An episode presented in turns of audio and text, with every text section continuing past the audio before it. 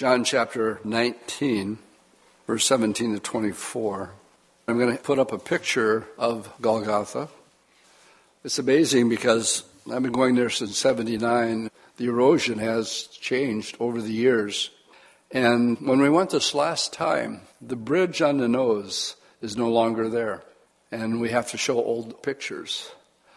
The Lord would not have been crucified on top of the hill, but actually on the road, which is right in front of, um, you know, a couple hundred yards from the gates of the city. It would have been the main highway. And uh, one of the things that the British uh, guide pointed out, it's not like you see in the movies where um, the cross is high and you're looking down. Actually, it was more like two feet off the ground. So the eye to eye contact would have very much been in place. We really don't know, and it really doesn't matter um, if it was low or if, whether it was high. But here in these verses, let's pick it up. I wanted you to see why they called, why we're called Calvary Chapel. In verse 17, and he bearing his cross went out to a place that's called the place of a skull, which is in the Hebrew called Golgotha, where they crucified him and two others with him, one on either side and Jesus in the center. Now, Pilate wrote a title and put it on the cross and the writing was Jesus of Nazareth, the King of the Jews. And then many of the Jews read this title for the place where Jesus was crucified was near the city, and it was written in Hebrew, Greek, and Latin. And then the chief priests of the Jews said to Pilate, Do not write the King of the Jews. But he said, I am the King of the Jews. Pilate answered, What I've written, I have written. Then the soldiers, when they had crucified Jesus, they took his garments and made four parts, to each soldier a part, and also a tunic. Now the tunic was without seam, woven from the top in one piece. They said therefore among themselves, Let us not tear it, but cast lots for it, whose it will be, that the scriptures might be fulfilled, which says, They divided my garments among them, and for my clothing they cast lots. On Wednesday, um, we began an introduction to the book of Revelation. And one of the areas that we spent quite a bit of time on is that um, numbers are important to the Lord. And we find that 4, 7, 10, 12 are the main ones that are reoccurring in the book of Revelation. Um, we stopped with the number seven because seven is the, the predominant um, number in the book of Revelation. It simply is a number of completion, and um, he's he's told to write seven letters to the seven churches. We have um, um the seven voices. We, we went through at least 10 to 20 different places where we have the seven angels and the seven thunders. And uh, seven just being reoccurring over and over and over again. Well, um, the Gospel of John is written by John, but he's also the one that the Lord used to write the book of Revelation. And it's interesting to me that when John wrote his gospel, it is not like the other three. Matthew, Mark, and Luke we call the synoptic gospels because they're similar. John is not. John chooses to write his whole gospel with one point, and that is that Jesus is God. In the beginning was the Word, the Word was with God, and the Word was God. Verse 14 and the Word became flesh and dwelt among us, and we beheld his glory. He begins the book that way, and he ends both chapter 20, the last verse, and chapter 21. But he chooses, instead of doing what the other gospel writers did, he chooses seven I am statements. I am the bread of life. I am the resurrection and the life. I am the door. I am the good shepherd, and so on and so forth. Seven of them. And the I am there in the Greek is the same wording that would be used in the Old Testament when the voice came from the burning bush when Moses asked the question, Who shall I say you are? And the voice said, I am that I am. Tell them, I am, has sent you. So basically, John seven times uses the number seven for the seven I am statements. But then he only chooses to write about seven miracles.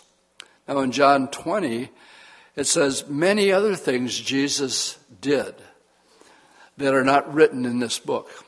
And then he goes on and explains, he said, if they were all written, everything that Jesus ever did, there wouldn't be enough books that could, in the world that could contain it. Everything that God has ever done. But I've written these things so that you might believe that Jesus Christ is God. But he only uses seven. Um, seven times in the Gospel of John, he is going to say this My hour has not yet come. Seven times it's repeated. The first time happens to go along with the first miracle in uh, John chapter 2, where he turned the water into wine at the wedding feast in Cana. Mary came to him and, and um, asked him, the wine had run out. It must have been an embarrassment for the host. And the Lord, you know, um, tells Mary this. He says, my, my hour has not yet come. And the last words of Mary that she ever said, I think this is a good one to remember. The last words of Mary is whatever he says, do it. And, but that being said, seven times in the Gospel of John, he says, My hour has not yet come.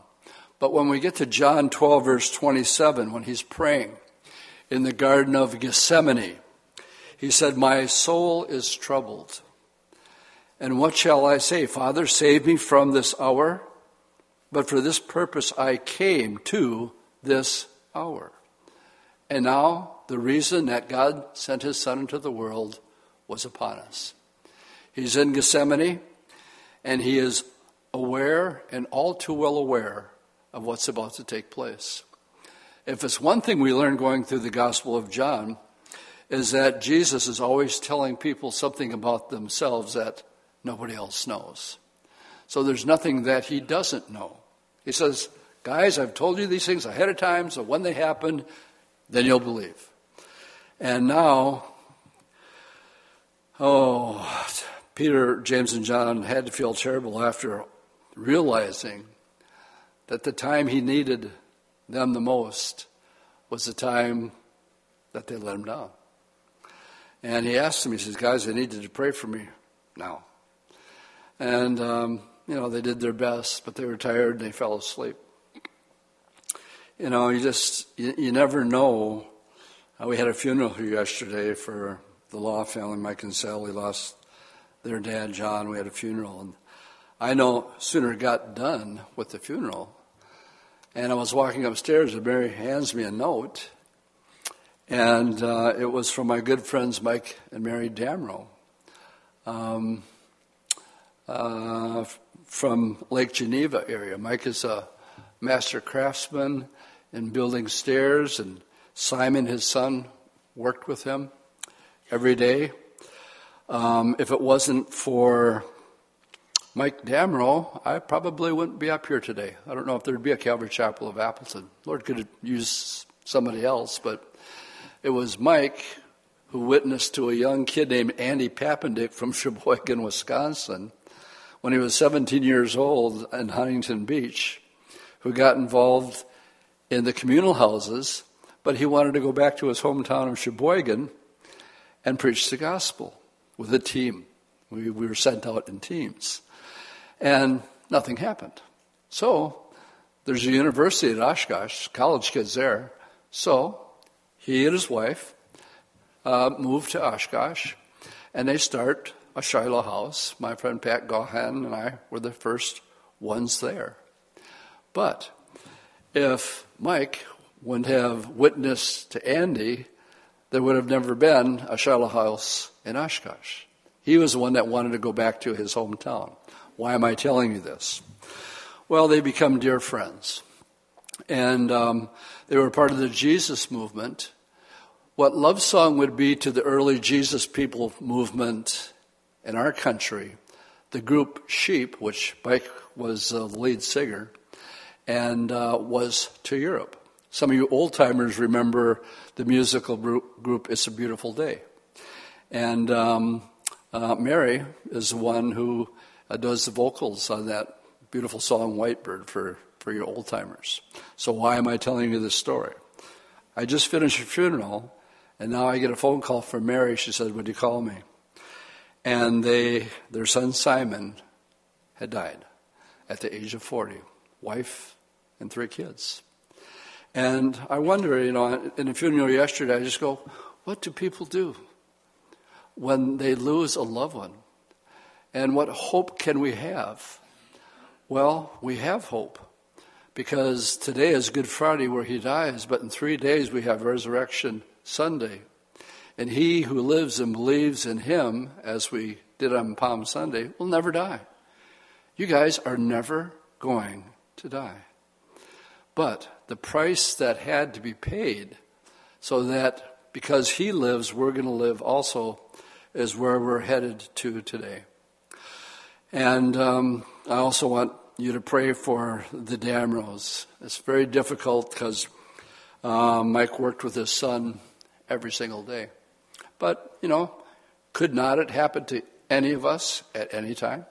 None of us know. We, we have an appointment. And here today we're talking about the death of our Savior. Um, but, you know, during the funeral yesterday, the Blessed Hope. Um, Mike's dad is very, very much alive. He's got a new body. This tent is dissolved. Now he has this home not made with hands, eternal in the heavens, forever and ever. No more pain, no more suffering. So, as we consider today um, the last words of Jesus, Jesus spoke seven times during his six hours of hanging on Calvary's cross in this place called Golgotha. And now, if you go down a little bit, you would see the street, and that's actually um, where the crucifixion would have taken place. There have been years when I've gotten very much into the brutality and the beating that he went through, and we would focus on that. Isaiah tells us he was marred more than any man. They pulled his beard out. You guys with beards, you know what that feels like. If you get your beard just yanked on. But marred more than any man. And um, when a man is facing his end, uh, he says things that should be marked down and recorded. For instance, on the day that Karl Marx died on March 14, 1883, his housekeeper came to him and said, Tell me your last words and I'll write them down. Mark replied, Go on, get out. Last words are for fools who haven't said enough. The last words can be very revealing. P.T. Barnum said, as he, as he was dying, what were today's receipts? What difference is it going to make? You know, think that, how dumb is that? How much money did I make today? I'm going to die today, but how much money did I make today? Napoleon said, Chief of the Army. Alexander the Great, um, when he was dying, was asked a question You rule the world. Who, who's going to inherit it? He didn't have a son until after he was dead. He said, Give it to the strong.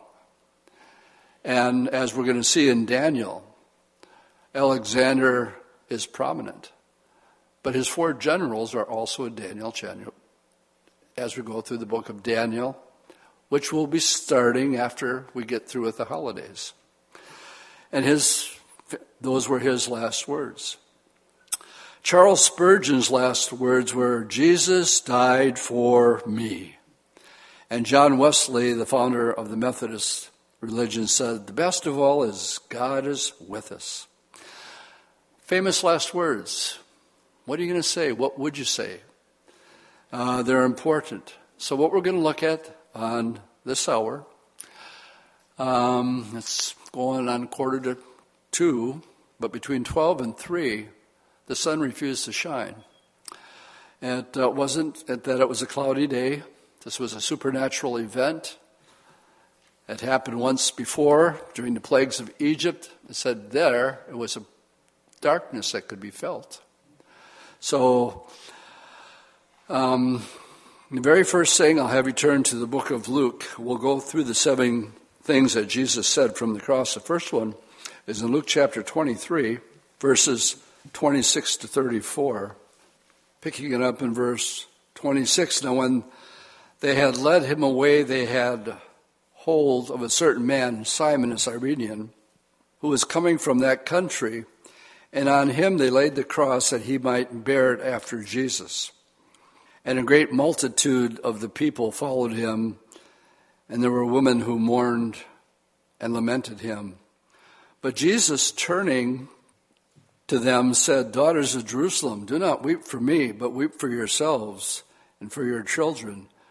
For indeed the days are coming in which they will say, Blessed are the barren, and the wombs that never bore, and the breasts which never nursed.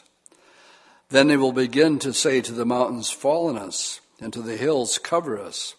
For if they do these things in the green wood, what will be done in the dry? There were two others, and they were criminals, uh, led with him to be put to death. And when they had come to the place called Calvary, there they crucified him and the criminals, one on the right hand and the other on the left. And then Jesus said, Father, forgive them, for they do not know what they do. And then they divided his garments.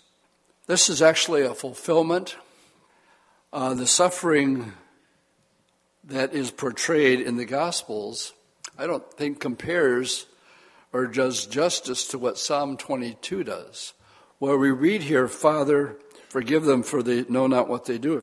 You know, the ignorance of what was taking place on that day is um, they had no awareness. You know, the argument is that the Romans killed Jesus. The Romans didn't kill Jesus. I killed Jesus. You killed Jesus. They did it in complete ignorance. And they, uh, it says here, they actually, after they committed their deed, they were just interested in what they could get from them. And they're, they're, this is the same thing that was passed on. Uh, the ignorance when Stephen, the first martyr, was stoned, as he was dying, he, he looked up and he says, I, I look and I see, I see Jesus standing at the right hand of the Father. And then he said, Lord, don't hold them accountable for this deed. And he forgave those. And um, what I should, because of the doctrine that's out there today, this isn't universalism. This isn't all inclusive. Uh, the Bible makes it very clear. Jesus said, Unless you repent, you'll perish. So this is not a blanket statement here that's often taken out of context, where Jesus said he forgave. But they didn't know what they were doing, so they pull it out of context. But here we find it was the first words that come out of his mouth. Nothing vindictive, just the naivety of what was going to happen, how fickle a crowd can be, because just a couple days earlier they were saying, Hosanna, Hosanna. Blessed is he who comes in the name of the Lord. And now they're asking for his crucifixion and Barabbas's release instead. Luke 23, the second thing, uh, he speaks to one of the thieves on the cross. So go to verse 35, and we read and the people stood looking on, but even the rulers with them sneered, saying, He saved others. Let him save himself if he is the Christ, the chosen of God. And the soldiers also mocked him and offered him sour wine, saying, If you're the king of the Jews, then save yourself. And an inscription was written over him in Greek, Latin, and Hebrews This is the king of the Jews. Then one of the crim- criminals who were hanged beside him, saying, If you are the Christ, then save yourself and save us too. But the other answered and rebuked him, saying, Do you not even fear God, seeing you are under the same condemnation? We indeed justly, for we receive the due reward for our deeds. But this man's done nothing wrong. Then he said to Jesus, Lord, remember me when you come into your kingdom. That's all he said. Something happened. He was a mocker in the beginning, but maybe it was the statement Father, forgive them. They don't know what they're doing. That he began to think this guy is so different that I believe he is the Son of God. And he asks the Lord to remember him when he comes into his kingdom. Now, the second thing Jesus said from the cross, if you have the King James, it says probably, verily, verily. I have the New King James, it says, assuredly I say to you, today, today, you're going to be with me in paradise. That's the second thing that the Lord said from the cross. And as I think of this, there's often a misunderstanding that paradise is heaven. Paradise is not heaven. Because we know from Ephesians, and we know because Jesus said in Matthew 12, as Jonah was three days and three nights in the belly of the great fish, so will the Son of Man be three days and three nights in the heart of the earth. So he didn't go to heaven that day. He wouldn't be in heaven when Mary, when we talk about it on Sunday, when he did rise from the dead, Mary put a bear hold on him, and she wasn't going to let him get away again. And he said, Mary, don't do that. Don't cling to me, for I have not yet ascended to my Father. So paradise cannot be heaven. And yet Jesus says, Today you'll be with me in paradise. Now, this is a whole Bible study within itself. If you like taking notes, then write down Ephesians chapter 4, 8 through 10. But because it, it explains to us where it says, when he ascended on high, he led captivity captive. Well, who's captive? And he gave gifts to men. Now, this he ascended, what does it mean that he first descended into the lower parts of the earth? That he who descended is also the one who ascended far above all the heavens that he might fill all things. And then we have a story explaining it in Luke's gospel between Lazarus, who died a poor beggar, and the rich man. Lazarus went to Abraham's bosom. He couldn't go to heaven because Jesus hadn't yet died for the sins of the world. In Hebrews chapter 10, it says, These all died in faith, and it lists all the examples that were to follow from Abraham and and um, uh, Isaac and Jacob and, and the, the prophets as examples. But then it says, These all died in faith, not having received the promise. Well, the promise was they looked for a home whose builder and maker was God. But they couldn't go there yet because um, the blood of goats and bulls can never take away sin. It was a symbol. It was a waiting for the real sacrifice to come. Right now, Israel is celebrating Passover. Passover lamb would have been inspected. It had to be one year without blemish, without fault, and it would be an atonement for that family and their sins.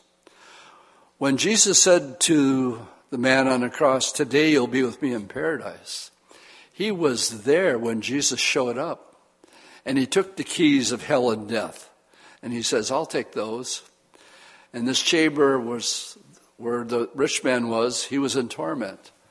But Lazarus was comforted in Abraham's bosom. The man who died on the cross, his sinner's prayer was, Lord, simply remember me. And I guess I want to get sidetracked here just a little bit, especially people who like are on their deathbed or or you're, you're sharing with somebody, you know, they just have um, a little time left. And um, they're not believers, and they might have an attitude saying, Look, I've been this way my whole life. You think I'm going to change now? I know who I am. You don't have to convince me I'm a bad guy. It's a good time to tell the story about the sinner on the cross. He um, never had any good works. He was a thief. Um, he never said the sinner's prayer. Uh, he was never baptized. And the list goes on and on. He had nothing to offer except, Lord, would you please remember me? That's all. And that man was three days in Abraham's bosom. But after that, he ascended, like it says in Matthew 27, verse 52. After Jesus resurrected, so Jesus was the first fruits of the resurrection, it says, then many of the graves in Jerusalem were opened, and people actually went around and appeared to people. It was a stop off point. Why the Lord was letting them say goodbye on their way to heaven, I don't know. But He did. Maybe they weren't believers. They said, Lord, can I stop and talk to mom and dad? They'll believe if they see this one. we don't know. But the scripture clearly teaches when Jesus said, Today you're going to be with me in paradise. Um, when he died, he descended also. And he was three days and three nights, as the scripture says. And here was a man who had nothing going for him except the grace of God. That's a good place for an amen, by the way. Only grace. No works. He had no good works. Wasn't a nice guy. He was honest enough to admit that, hey, this really might be the Son of God. The third saying from the cross is in John 9, John chapter 19, verse 25. So if you want to turn to John 19, 25, we have in verse 25 now, there stood by the cross of Jesus his mother and his mother's sister, and Mary, the uh, wife of Cleopas, and Mary Magdalene. So we have the Marys there. And, um, and Mary's mother's sister. Um, when Jesus therefore saw his mother and the disciple whom he loved standing by, this would be John, that's how John always referred to himself. He said to his mother, now this is the third thing that the Lord said from the cross. He looks at Mary and he says, Woman, behold your son. And then he said to his disciple, which would have been John, Behold your mother. And from that hour, that disciple took, him, took her to his own home. So here, John was the only one that came back. In Mark 14, verse 50, in the garden, when they came to arrest him, it said they all forsook him. Everybody took off, including a little guy who I believe is John Mark. And um, he ran away naked because one of the guards grabbed him, got a hold of his uh, robe that he was wearing.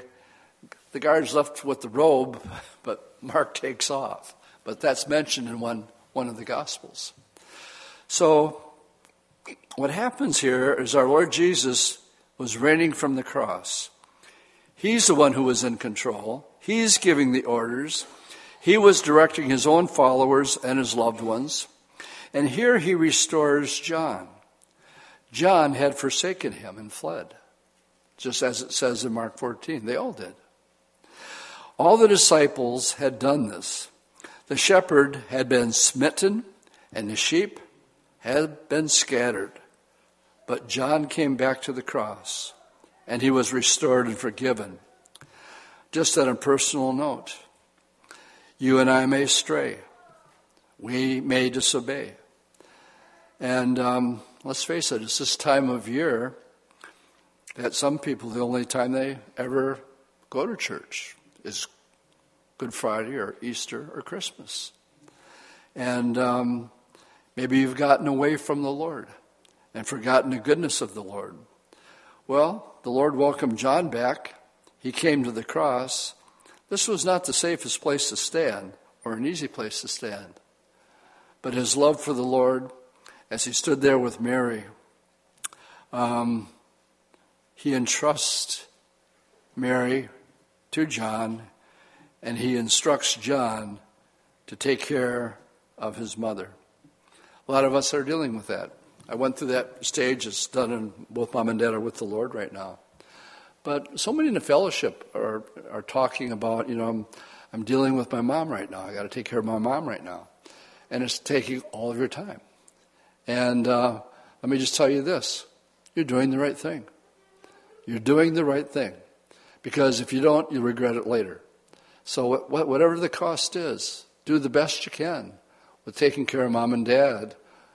Jesus was concerned for his mother.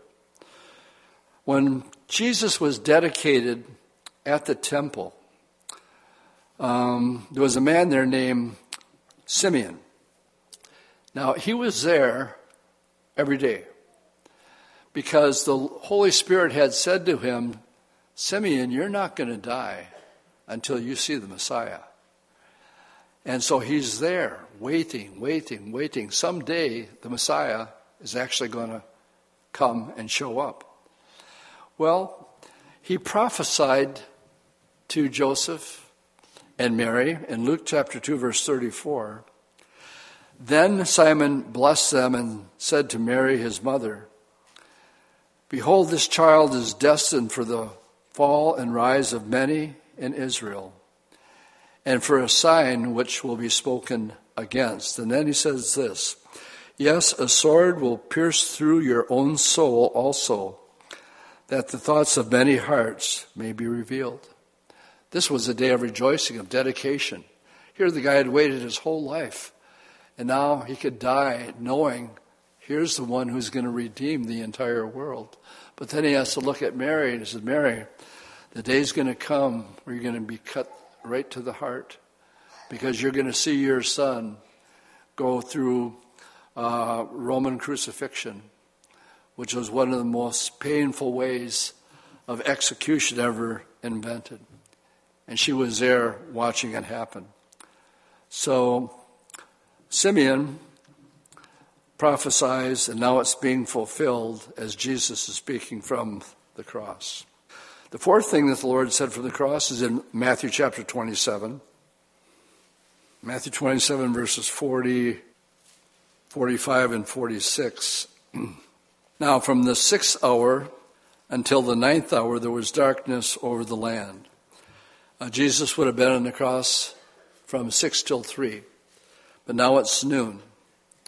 And about the ninth hour, Jesus cried out with a loud voice, Eli, Eli, lami sabachthani. That is, my God, my God, why have you forsaken me? And this is where I made my mistake. Now that it's been corrected, I got a perfect record again, and I can go on. And it's like, you're not buying it, I can see. My God, my God, why have you forsaken me? There's no way that any pastor, any person could describe what's happening here. It defies description because they've always been. I can almost wrap my head around living forever, never dying. But what I can't do is go back and say there's never been a beginning with God the Father, God the Son, and God the Holy Spirit. They have always been. Always. Until this moment. So how do you just how do you put that into words? How do you preach that?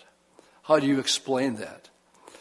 And the fact of the matter is, it's almost impossible because it had never been done before. Oh, so we have this darkness, first of all. I'll address that. I think that the darkness of the cross was a darkness of just how solemn of a moment it was. The just died for the unjust. The innocent Lamb of God died for guilty sinners. I remember that in the book of Exodus, it was a great darkness, the ninth plague that God sent to Egypt, where there was three days of darkness, a darkness so thick it could be felt. There was a darkness over Egypt before the final judgment of the Passover and the death of the firstborn. So I see a connection here. Darkness first, and then the lamb um, being, being shed for Passover. Behold, the Lord Jesus Christ is three hours of darkness. I wonder if God was not saying that this was an hour of solemn judgment. Now is the judgment of this world, Jesus said. Now shall the prince of the world be cast out. And if I be lifted up from the earth, will draw all men unto me. Our Lord's death on the cross was a very solemn, serious, holy event. The darkness of this is solemn, the Lamb who was dying for our sins. This is the first time where Jesus cries out, My God, my God, why have you forsaken me? He was lonely. Um, he was forsaken. And this is what sin does sin isolates, sin separates man from God, sin separates man from man, sin separates a man from himself. Uh, it's like the prodigal who came to himself. Sin separates a man from God. When Adam and Eve sinned, they ran and hid themselves because of the loneliness of sin. Jesus, aware of the immensity of all of man's sin, he thought about it. You think of, um, let's make it personal. I'm not going to ask you to give a testimony right now. I just want you to personally, in your mind, go to the moment where you think you committed the worst sin of your life. Just think about it for a second. You might have to think about it for more than a minute because there's too many to choose from, in my case. But just hold it there for a moment. And be aware the justice that should have been done. And now multiply that just for yourself with the rest of your sins. Now multiply that to the seven plus billion people living on the planet today. Now multiply that over 6,000 years of time. Every, every person has a worse sin that they think is their worst sin. So, how can you put into words when we read, My God, my God, why have you forsaken me? because God is just. Oh, yeah, He's loving. But it's not like the shack that's out there right now that said that God is such a loving God. Or Rob Bell's book, Love Wins, which says God is such a loving God, He would never do that to any of His children. Well, that's not doctrine. That's not what the Bible teaches at all. The price, our God is a loving God, of course, but He's also a just God and justice had to be served. And so, but the immensity of it, when Jesus was in the Garden of Gethsemane, he wanted out. He was aware. When we, again, when we read through John, the, the woman who was married five times, nobody knew that. The woman at the well. And he was calling her out, making aware of her conviction. Without conviction, there can be no conversion. Can I say that again? Without conviction, there can be no conversion. There has to be repentance. So, did Jesus die for the sins of all the people who ever lived? Absolutely. But it's only applicable when you receive the free gift. Whosoever will. You're whosoever.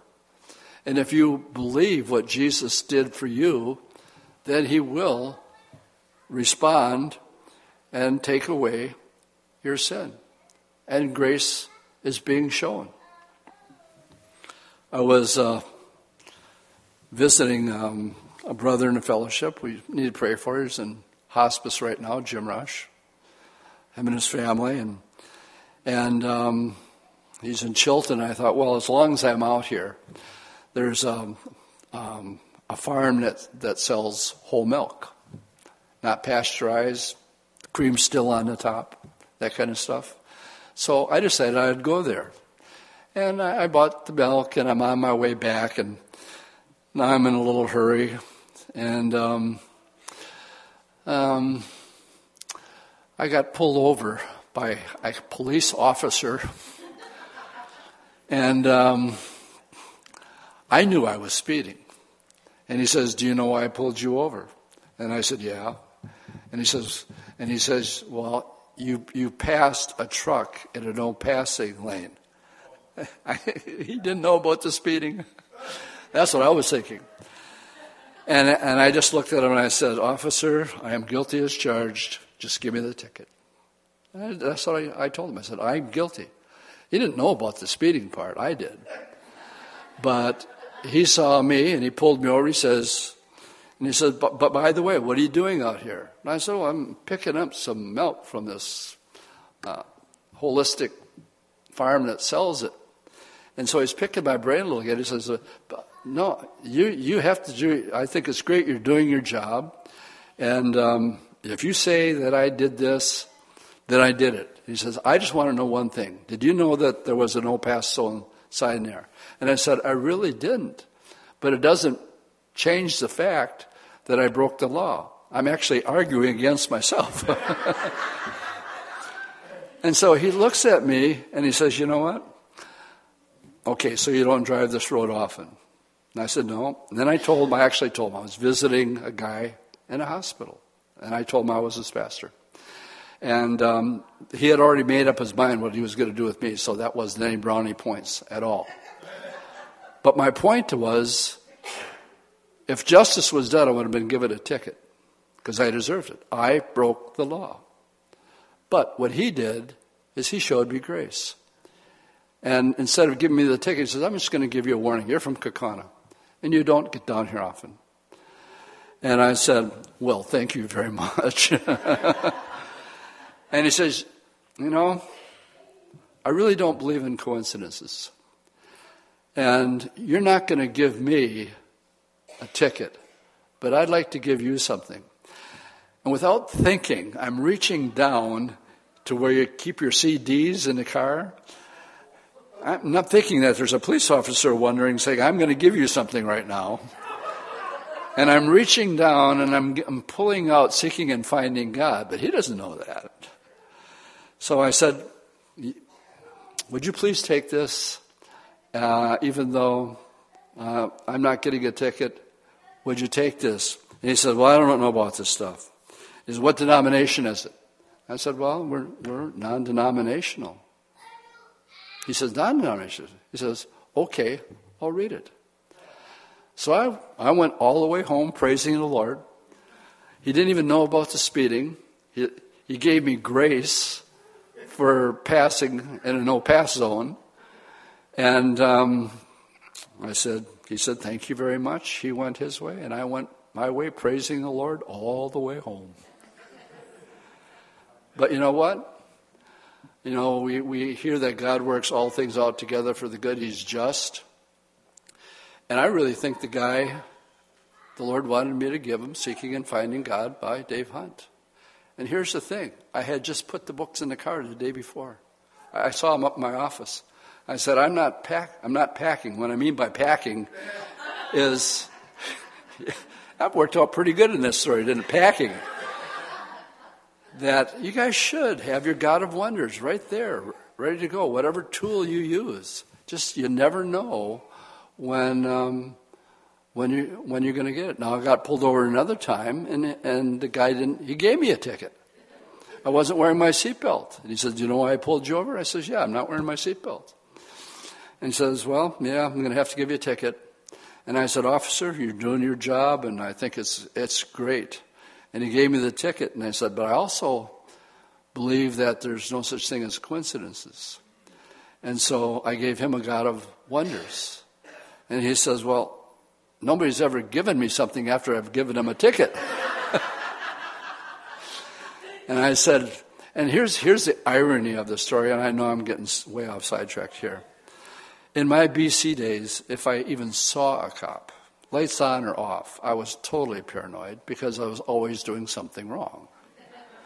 And now I see the red lights coming and I go, oh boy, what's going to happen here? Well, grace was shown here and justice had to be done. Look out for the shack. Uh, I just read Warren's rebuttal. The author of The Shack, you can Google this for yourself, whether you've seen the movie or not. It's, he says it's not a novel, it's a story with his theology in it. And then he was asked in an interview, straight out, Are you a universalist? Now, when I say that, does everybody understand what I just said? A universalist is a theology that teaches that God is a loving God and everybody goes to heaven. That's what universalism is. I had to disinvite, which was very hard for me to do, Barry McGuire to one of our conferences because I found out he was a universalist. He said, Dwight, I just want to think about Jesus. And I've known Barry since 1975. I was at his 40th birthday party. And he loves the Lord like you wouldn't believe. But I couldn't let him come. And he says, Dwight, why can't I come to the conference? And I said, because the name of the conference is Staying the Course. And Barry, you're, you're a universalist. He says, Oh, Dwight, you don't understand. Well, why don't I understand? You don't have any kids. If you had kids, then you would understand that no father would ever send their children to hell. Well, God is a just God. And Jesus is the one who talked about hell more than any other person in the scriptures. And when you read John 3:16, don't forget to read 17 and 18 afterwards. That God, that the world is already condemned, and that men love darkness rather than the light. There's a choice to be made. And it's all the balls all in your court. The work has been done. So at this moment, uh, when Jesus says these words, here's an event of separation that I can't put into words. So let's move on to five, which is in John chapter 19. John 19, uh, verse 28. And after this, jo- Jesus, knowing that all things were now accomplished, that the scripture might be fulfilled, said, I thirst. The Lord was crucified at nine o'clock in the morning. He spent the first three hours on the cross in the sunlight. Then the darkness came, and at the end of the darkness he cried, My God, my God, why have you forsaken me? His last three statements from the cross centered upon himself. His first three statements centered upon others his enemies, the thief, and John and Mary.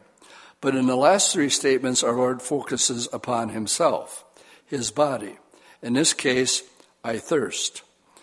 And so we read here where he says um, that he, he thirsts. But again, where I got mixed up with my Psalm 22, and the reason I wanted to take you back there, I want to take you back there again, and this will give a little bit more description of more than just I thirst. So if you don't mind, we'll go back to Psalm 22.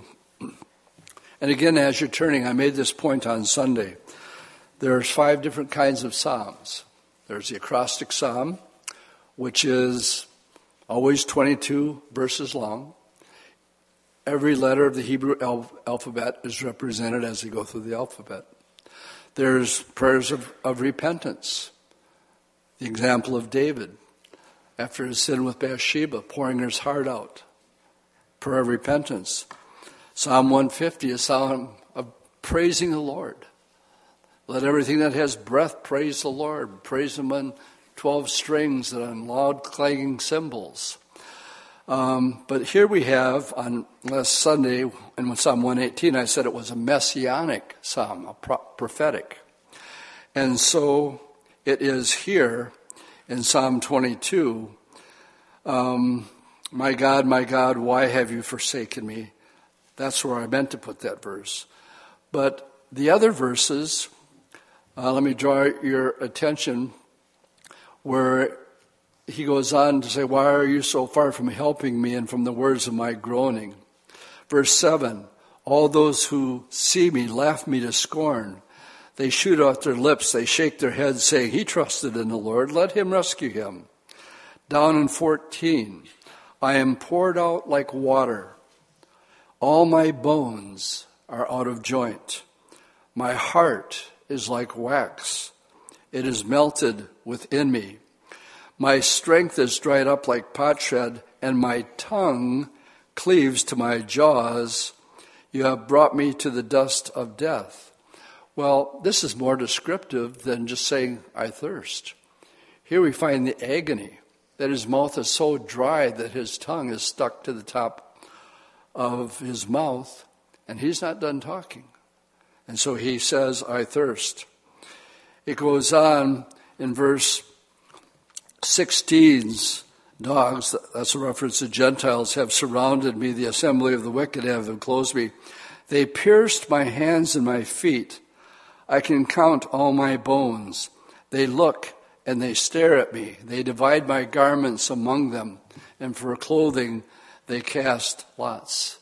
There's more description of the Lord's suffering here in Psalm 22 than we have um, from John. So let's go back to John 19. And the sixth thing that the Lord says from the cross is in 19, John 19, verse 30, where he says, When Jesus had received the, the wine, why did he ask for it? Because his tongue was stuck to the top of his mouth. He couldn't talk. So when he had received it, then he said, It is finished. And bowing his head, he gave up the spirit. When you compare the gospel records, you discover that he shouted this statement. With a loud voice, he cried, It is finished. And I'm sure with all the strength that the Lord, it was much louder than that. Um, it was a cry not of defeat, it was a shout of victory. In the Greek language, which John wrote, the statement was one word with ten letters, tetelestai. It means it's paid in full. It means nothing else can be added to it. It's a fulfilled payment. And then, and only then, after he had said, the work is done. The reason that he came to this, this planet was for this hour. As we read earlier, Father, how can I say, it? let this cup pass from me? For this hour is the reason I came.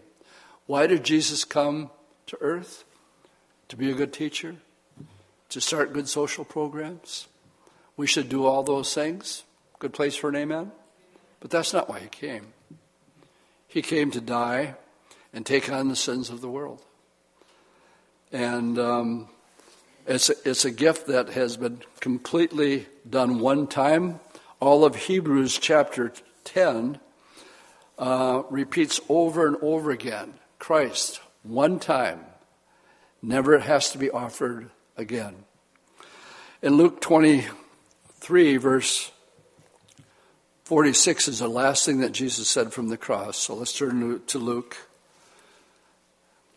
And 23, verse 46. And when and, and, and here's and when Jesus had cried out with a loud voice, he said, Father, into your hands I commend my spirit. And having said this, he breathed his last. The Lord willingly laid down his life. He was the one that says, Nobody's going to take my life from me. I have the power to lay it down, I have the power to raise it up again. When the 400 came to arrest him, they said, We're looking for Jesus of Nazareth.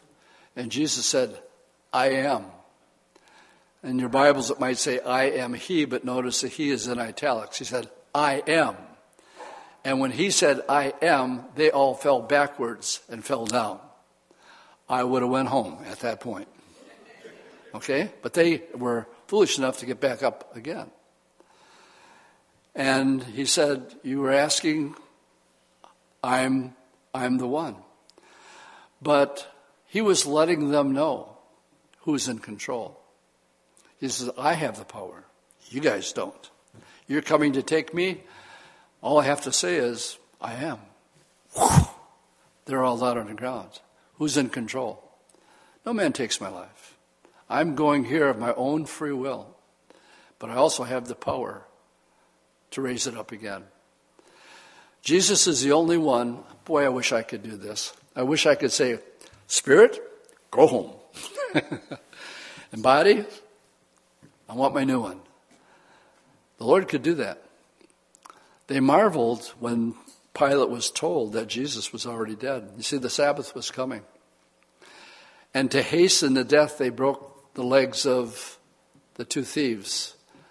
And you you would die of suffocation because every time you take a breath, you would have to lift yourself up. And this would go on. It was part of the torture of crucifixion. But when they came to the Lord, they found that he was already dead, and it said that Pilate marveled that he had died so quickly. Usually, it could go on for days, that a person could live in this sort of, of condition. But no, when the work was done, then he once again addresses his father. and He says, Father, into your hands I commend, commend, commend my spirit. And then um, as we close this up today, the work is done to tell us that. I want you to turn to the book of Hebrews, chapter 2, and we'll close with this. I'm past my time. We don't have any time. It's Good Friday. We could be here.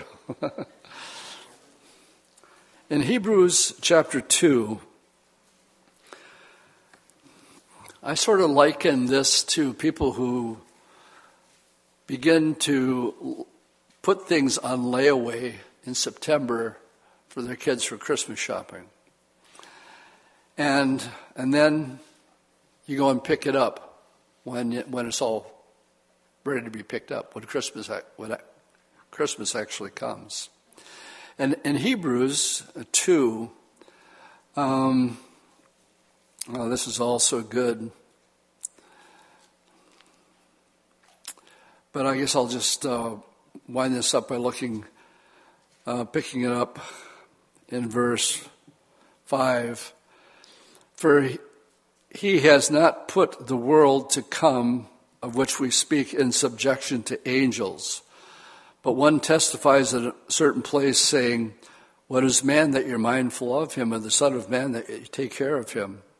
You made him a little lower than the angels and crowned him with glory and honor, and set him over the works of your hand. You have put all things in subjection under his feet. Now, this is the verse that I want you to get. Now, in that he put all in subjection under him, he left nothing that is not put under him. Now, notice this. But now we do not yet see all things put under him. In other words, when he said tetelestai, the work is done. My job is done. Father, into your hands I commit my spirit. So, knowing uh, what the book of Hebrews was written to Hebrews, God had a plan for the Gentiles and their salvation. So, for the last 2,000 years, He's been gathering a bride. Oh, the work has been done. All you have to do is receive it. And when you receive it, the day is coming when um, as it says in Revelation 1 8, one of the promises, this is what how he addresses one of the churches. He says, I am he who lives and was dead, and behold, I'm alive for evermore. Amen. And I have the keys of death and Hades. And they were taken away, they were forfeited in the garden. Um, Adam and Eve were given control, they lost it in the temptation. And this is going to directly tie into the book of Revelation because it's during this period of time in Revelation chapter 5, verse 7, it says that the Father has a scroll in his hand and says nobody could look at the scroll. You couldn't even look at it, the brilliance of it. And, um, and the word went out Who is worthy to take the scroll and to open it up? But there wasn't anybody. And it says there was nobody there that was worthy to not only not take it, but they couldn't even look at it. Well, what is this? It's a title deed to the planet Earth. And there's only one person that can redeem it. And John began to weep uncontrollably, thinking, the world is going to go on like this. And the angel says, Weep not, John, for the lion of the tribe of Judah hath prevailed to take the scroll And he went up and he took the scroll out of the hand of the Father, and all of heaven erupts with a new song. And we'll be getting to that very shortly, Revelation chapter 5. As I close this up,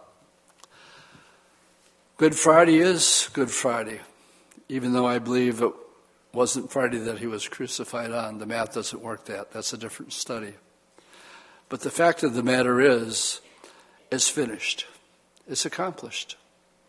The disciples came to Jesus and said, What more can we do? Lord, what can we do to add to do the works of God? Jesus said one thing believe on the one who was sent. Is that simple? Is that simple? It's a gift. A gift is only a gift if you receive it. Amen? It's as simple as a guy on the cross. I don't have the right words. I don't know how to talk to God. Well, what about this guy? Lord, remember me. That was it. And he says, Today you're going to be in paradise with me. And a couple days with that, you're going to live with me forever and ever and ever. Palm Sunday. Ah, Palm Sunday. Good Friday. Good, great.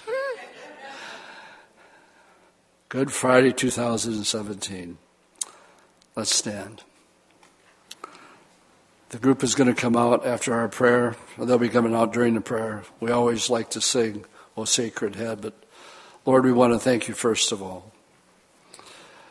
for all that you've done, the immensity of Calvary, what happened when you were separated from your Father for the first time, and restored us when you finished your purpose you and you only had the authority to dismiss your spirit and say, It is finished, the job is done. We would be a fool not to accept your provision.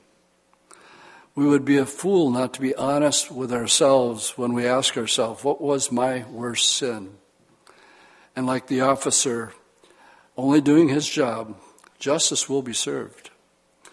But in this case, Father, the justice was poured out on your only beloved Son. And so, how grateful we are this Good Friday that um, our sins are forgiven and that um, because you live and we look forward to Sunday, we also are going to live. What a blessed, glorious hope we have. So, Lord, bless your people this day, those that may be watching a live stream. We're so grateful for the cross for Calvary and all you've done for us. In Jesus' name, amen.